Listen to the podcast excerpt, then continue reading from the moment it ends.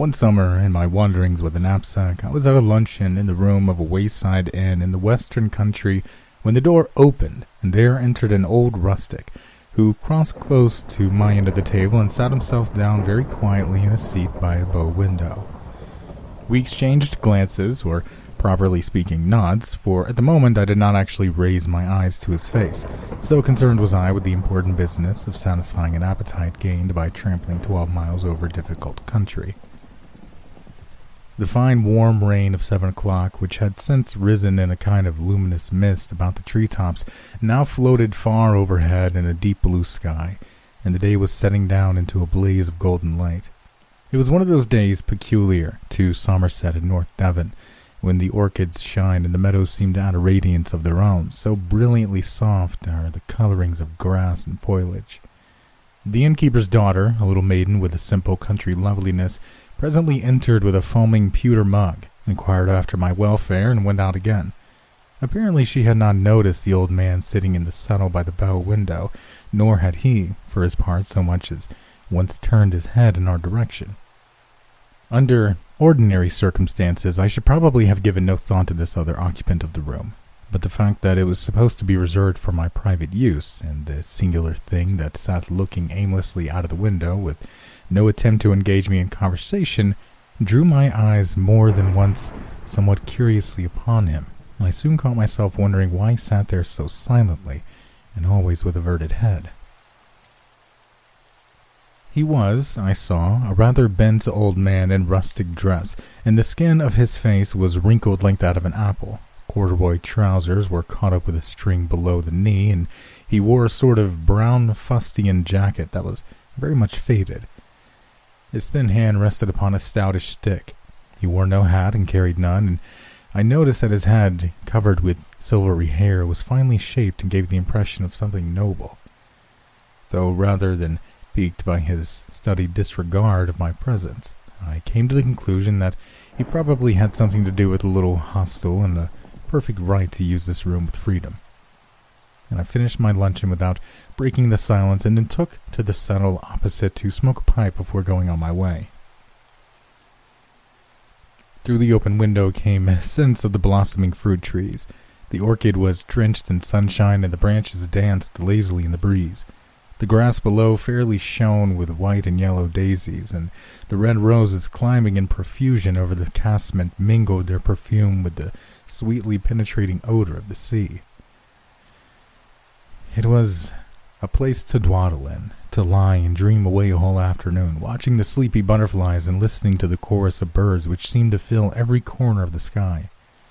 Indeed, I was already debating my mind whether to linger and enjoy it all instead of taking the strenuous pathway over the hills when the old rustic in the settle opposite suddenly turned his face toward me for the first time and began to speak.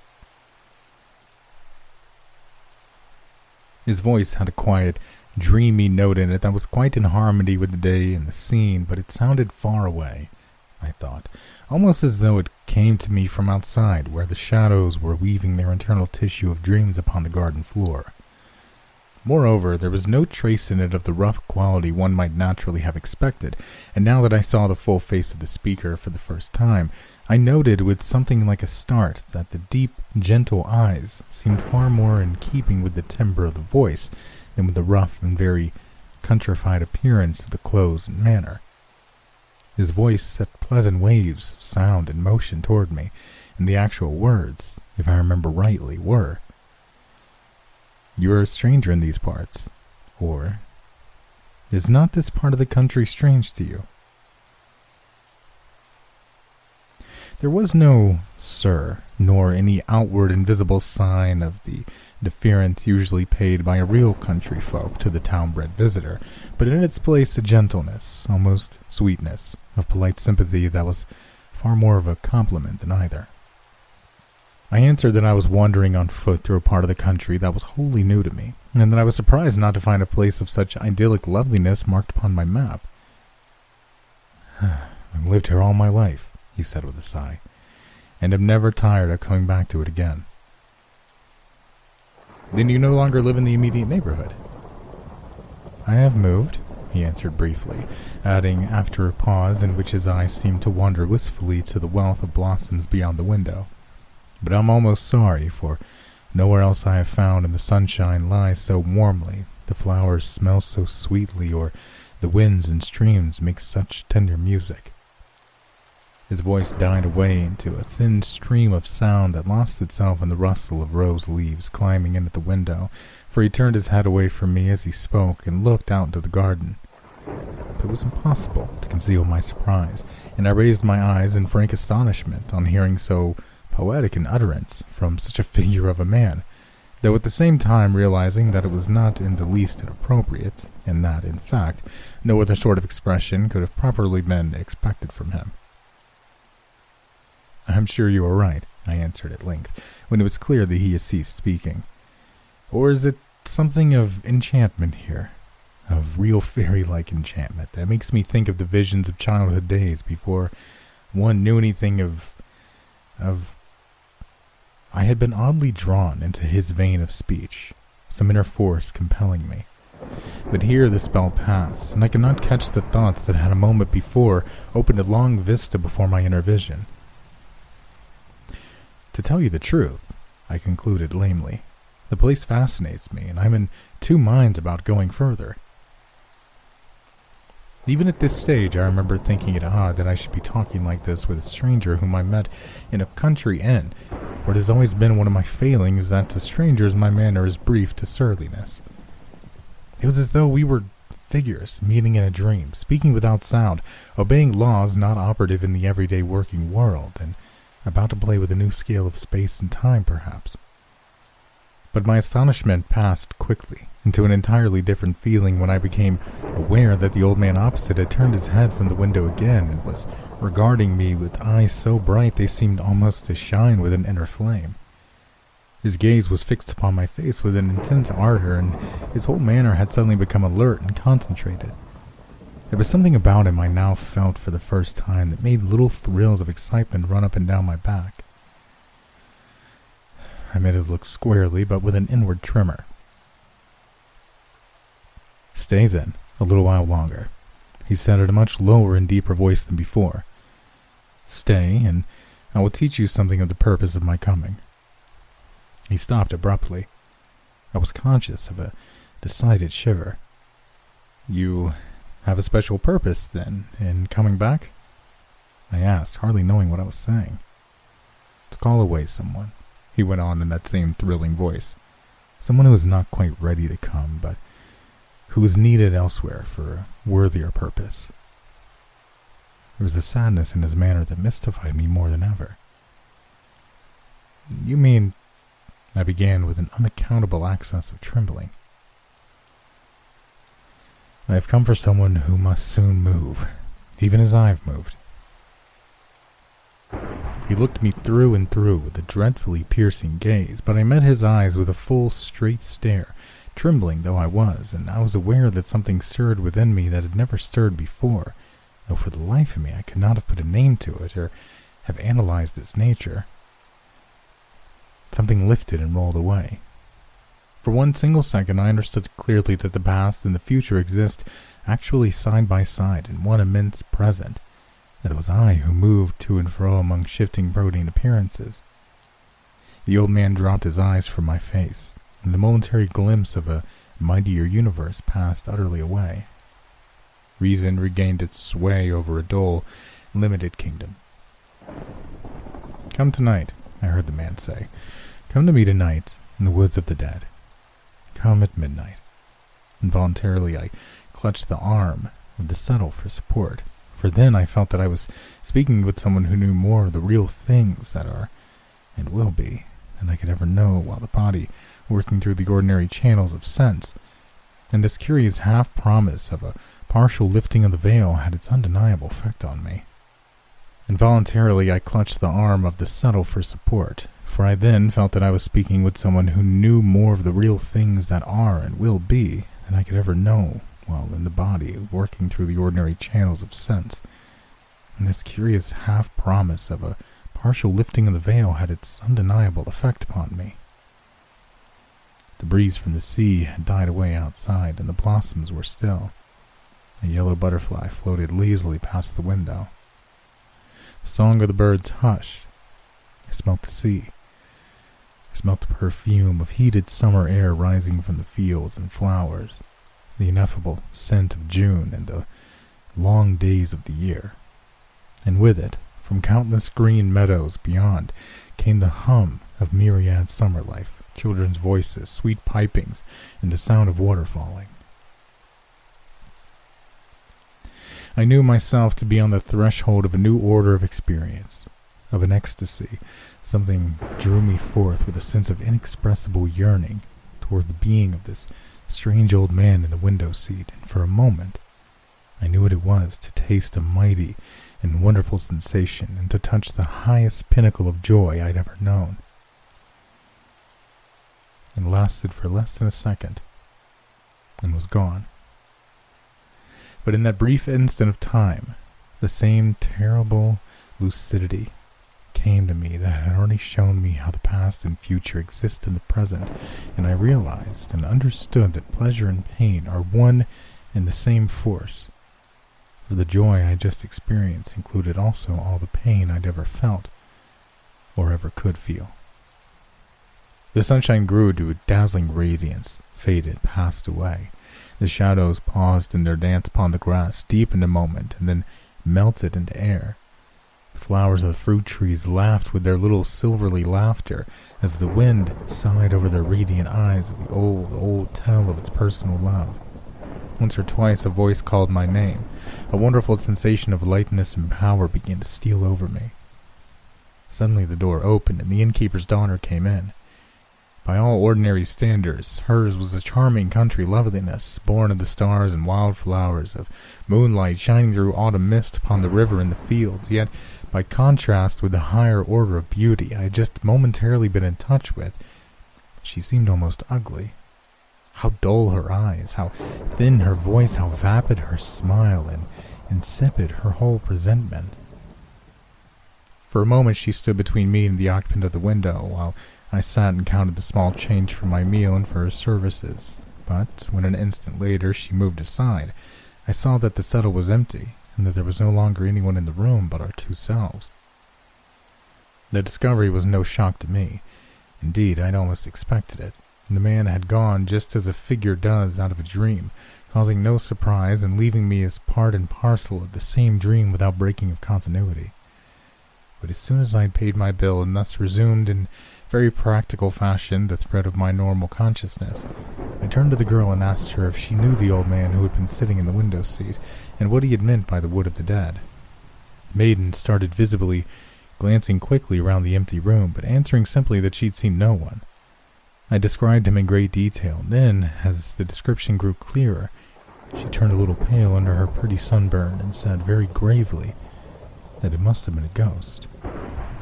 Ghost? What ghost? Oh, the village ghost, she said quietly, coming closer to my chair with little nervous movement of genuine alarm and adding in a lower voice. He comes before death, they say. It was not difficult to induce the girl to talk, and the story she told me, shorn of superstition that had obviously gathered with the years round the memory of strangely picturesque figure, was an interesting and peculiar one. The inn, she said, was originally a farmhouse occupied by a yeoman farmer, evidently of a superior, if rather eccentric character, who had been very poor until he reached old age, when his son died suddenly in the colonies and left him an unexpected amount of money, almost a fortune. The old man thereupon altered no whit his simple manner of living, but devoted his income entirely to the improvement of the village and to the assistance of its inhabitants. He did this quite regardless of his personal likes and dislikes, as if one and all were absolutely alike to him, objects of a genuine and impersonal benevolence. People had always been a little afraid of the man, not understanding his eccentricities, but the simple force of this love for humanity changed all that in a very short space of time. Before he died, he came to be known as Father of the Village, and was held in great love and veneration by all. A short time before his end, however, he began to act queerly. He spent his money just as usefully and wisely, but the shock of sudden wealth after a life of poverty, people said, had unsettled his mind. He claimed to see things that others did not see, to hear voices, to have visions. Evidently, he was not of the harmless, foolish, visionary order, but a man of character and of great personal force, for the people became divided in their opinions, and the Vicar, good man regarded, treated him as a special case. For many, his name and atmosphere became charged, almost with a spiritual influence that was not of the best. People quoted texts about him, kept when possible out of his way, and avoided his house after dark. No one understood him, but though the majority loved him, an element of dread and mystery became associated with his name, chiefly following to the ignorant gossip of the few. A grove of pine trees behind the farm, the girl pointed them out to me on the slope of the hill, he said was the wood of the dead, because just before anyone died in the village, he saw them walk into that wood singing. None who went in ever came out again.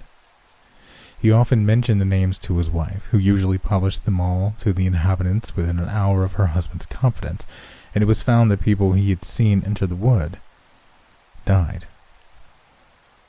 On warm summer nights, he would sometimes take an old stick and wander out, hatless under the pines, for he loved this wood, and used to say he met all of his old friends there, and would one day walk in there, never to return. His wife tried to break him gently of this habit, but he always had his own way.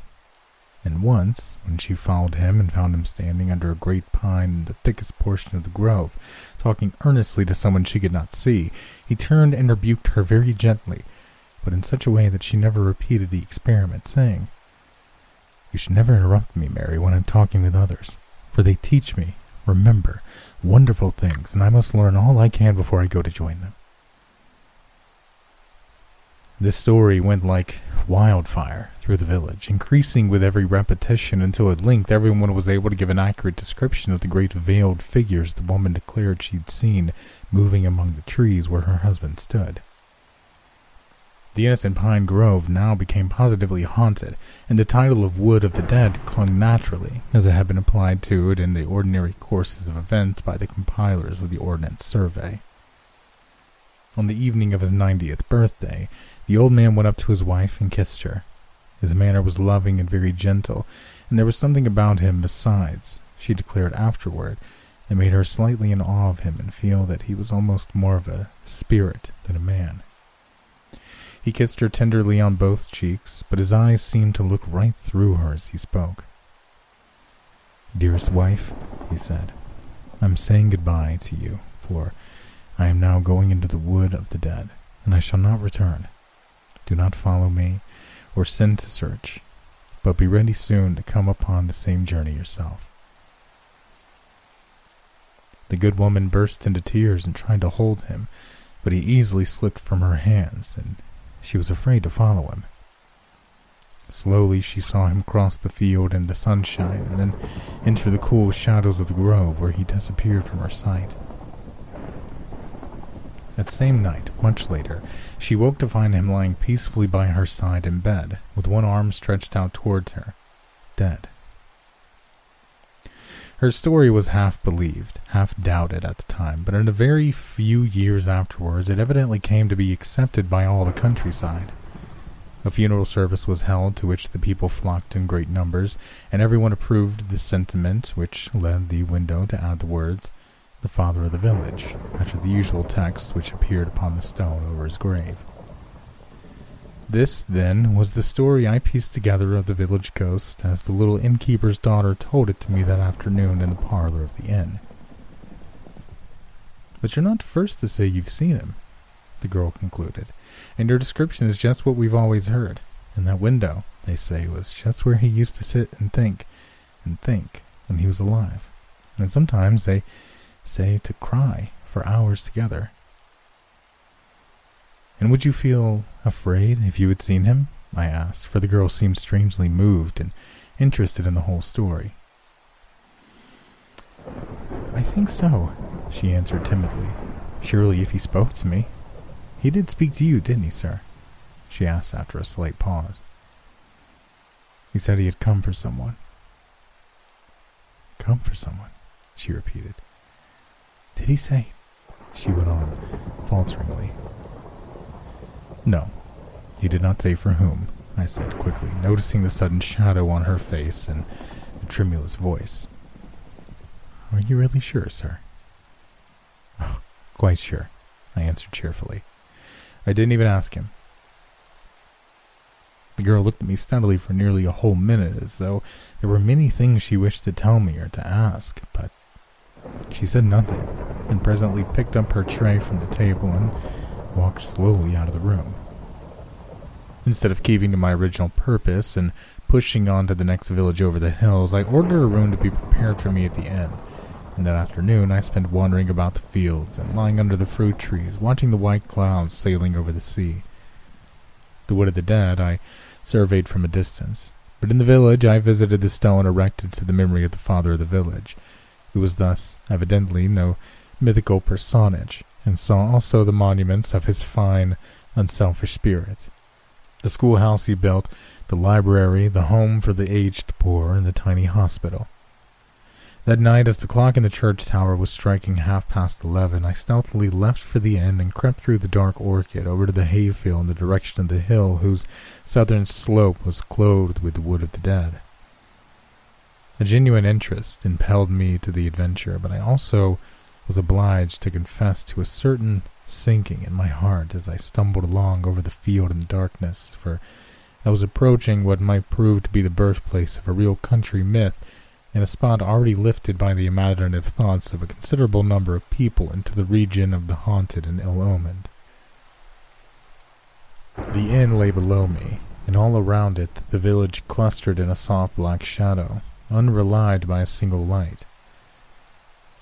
The night was moonless, yet distinctly luminous, for the stars crowded the sky. The silence of deep slumber was everywhere, so still indeed that Every time my foot kicked against a stone, I thought the sound must be heard below in the village and awaken the sleepers.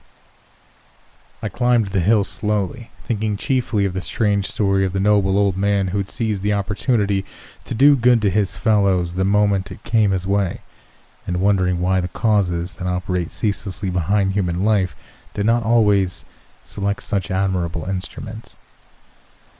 Once or twice the night birds circled swiftly over my head, but the bats had long since gone to rest, and there was no other sign of life stirring. And then, suddenly, with a singular thrill of emotion, I saw the first trees of the Wood of the Dead rise in front of me in a high black wall.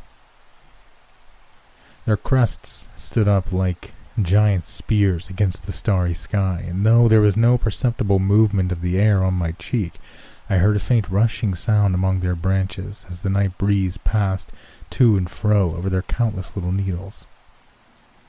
A remote hushed murmur rose overhead and died away again almost immediately. For in these trees the wind seems to never absolutely be at rest, and on the calmest day there is always a sort of whispering music among their branches. For a moment I hesitated on the edge of this dark wood and listened intently. Delicate perfumes of earth and bark stole out to meet me. Impenetrable darkness faced me. Only the consciousness that I was obeying an order, strangely given and included a mighty privilege, enabled me to find the courage to go forward and step in boldly under the trees. Instantly the shadows closed in upon me, and something came forward to meet me from the center of the darkness. It would be easy enough to meet my imagination halfway with fact and say that a cold hand grasped my own and led me by invisible paths into the unknown depths of the grove. But at any rate, without stumbling, and always with the positive knowledge that I was going straight toward the desired object, I pressed on confidently and securely into the wood. So dark was it that at first not a single star beam pierced the roof of the branches overhead, and as we moved forward, side by side, the trees shifted silently past us in long lines, row upon row, squadron upon squadron, like the units of a vast, soundless army. And at length, we came to a comparatively open space where the trees halted upon us for a while. And looking up, I saw the white river of the sky beginning to yield the influence of a new light that now seemed spreading swiftly across the heavens. It is the dawn coming, said the voice at my side that I certainly recognized, but which seemed almost like a whispering from the trees. And we are now in the heart of the Wood of the Dead. We seated ourselves on a moss covered boulder and waited for the coming of the sun. With marvelous swiftness, it seemed to me the light in the east passed into the radiance of the early morning, and when the wind awoke and began to whisper the tree tops, the first rays of the risen sun fell between the trunks and rested in a circle of gold at our feet. Now, come with me, whispered my companion in that same deep voice, for time has no existence here, and that which I would show you is already there. We trod gently and silently over the soft pine needles. Already the sun was high over our heads, and the shadows of the trees coiled closely about their feet. The wood became denser again, but occasionally we passed through little open bits where we could smell the hot sunshine and the dry, baked pine needles. Then presently we came to the edge of the grove, and I saw a hayfield lying in the blaze of day, and two horses basking lazily with switching tails in their shafts of laden hay wagon. So complete and vivid was the sense of reality that I remember the grateful realization of the cool shade where we sat and looked upon the hot world beyond. The last pitchfork had tossed up its fragrant burden, and the great horses were already straining in the shafts after the driver as he walked slowly in front, one hand upon their bridles. He was a stalwart fellow, with sunburned neck and hands. Then, for the first time, I noticed, perched aloft upon the trembling throne of hay, the figure of a slim young girl. I could not see her face, but her brown hair escaped in disorder from a white sunbonnet, and her still browner hands held well-worn hay rake. She was laughing and talking with the driver, and he, from time to time, cast up at her ardent glances of admiration, glances that won instant smiles and soft blushes in response. The cart presently turned into the roadway that skirted the edge of the wood where we were sitting. I watched the scene with intense interest and became much absorbed in it that I quite forgot the manifold, strange steps by which I was permitted to become a spectator. Come down and walk with me, cried the young fellow, stopping for a moment in front of the horses and opening his wide arms. Jump, I'll catch you. Oh, well, she laughed. Her voice sounded to me as the happiest, merriest laughter I'd ever heard from a girl's throat. That's all very well, but remember I'm queen of the hay and I must ride. Then I must come and ride beside you, he cried, and began at once to climb up by way of the driver's seat. But with a peal of silverly laughter, she slipped down easily over the back of the hay to escape him and ran a little way along the road. I could see her quite clearly, and noticed the charming natural grace of her movements and the loving expression in her eyes as she looked over her shoulder to make sure he was following. Evidently she did not wish to escape for long, certainly not forever. In two strides the big brown strain was after her, leaving the horses to do as they pleased. Another second and his arms would have caught the slender waist and pressed the little body to his heart. But just at that instant, the old man beside me uttered a peculiar cry. It was low and thrilling, and it went through me like a sharp sword. He had called her by her own name, and she had heard. For a second she halted, glancing back with frightened eyes. Then, with a brief cry of despair, the girl swerved aside and dived in swiftly among the shadows of the trees. But the young man saw the sudden movement and cried out to her passionately, Not that way, my love, not that way! It's the wood of the dead! She threw a laughing glance over her shoulder at him, and the wind caught her hair and drew it out in a brown cloud under the sun. But the next minute she was close beside me, lying on the breast of my companion, and I was certain I heard the words repeatedly uttered with many sighs. Father, you called, and I've come home, and I come willingly, for I'm very, very tired. At any rate, so the words sounded to me, and mingled with them I seemed to catch the answer in that deep thrilling whisper I already knew. And you shall sleep, my child, sleep for a long, long time, until it is time for you to begin the journey again. In that brief second of time, I'd recognized the face and voice of the innkeeper's daughter, but The next minute, a dreadful wail broke from the lips of the young man, and the sky grew suddenly as dark as night. The wind rose and began to toss the branches about us, and the whole scene was swallowed up in a wave of utter blackness. Again, the chill fingers seemed to seize my hand, and I was guided by the way I'd come to the edge of the wood, and crossing the hayfield, still slumbering in the starlight, I crept back to the inn and went to bed. A year later, I happened to be in the same part of the country, and the memory of the strange summer vision returned to me with the added softness of distance. I went to the old village and had a tea under the same orchid trees at the same inn. But the little maid at the inn did not show her face, and I took occasion to inquire of her father as to her welfare and her whereabouts. Married, no doubt, I laughed with a strange feeling that clutched at my heart. No, sir, the innkeeper replied sadly. Not married, though she was going to be. But dead. She got a sunstroke in the hayfields just a few days after you were here, if I remember rightly. She was gone from us. Less than a week.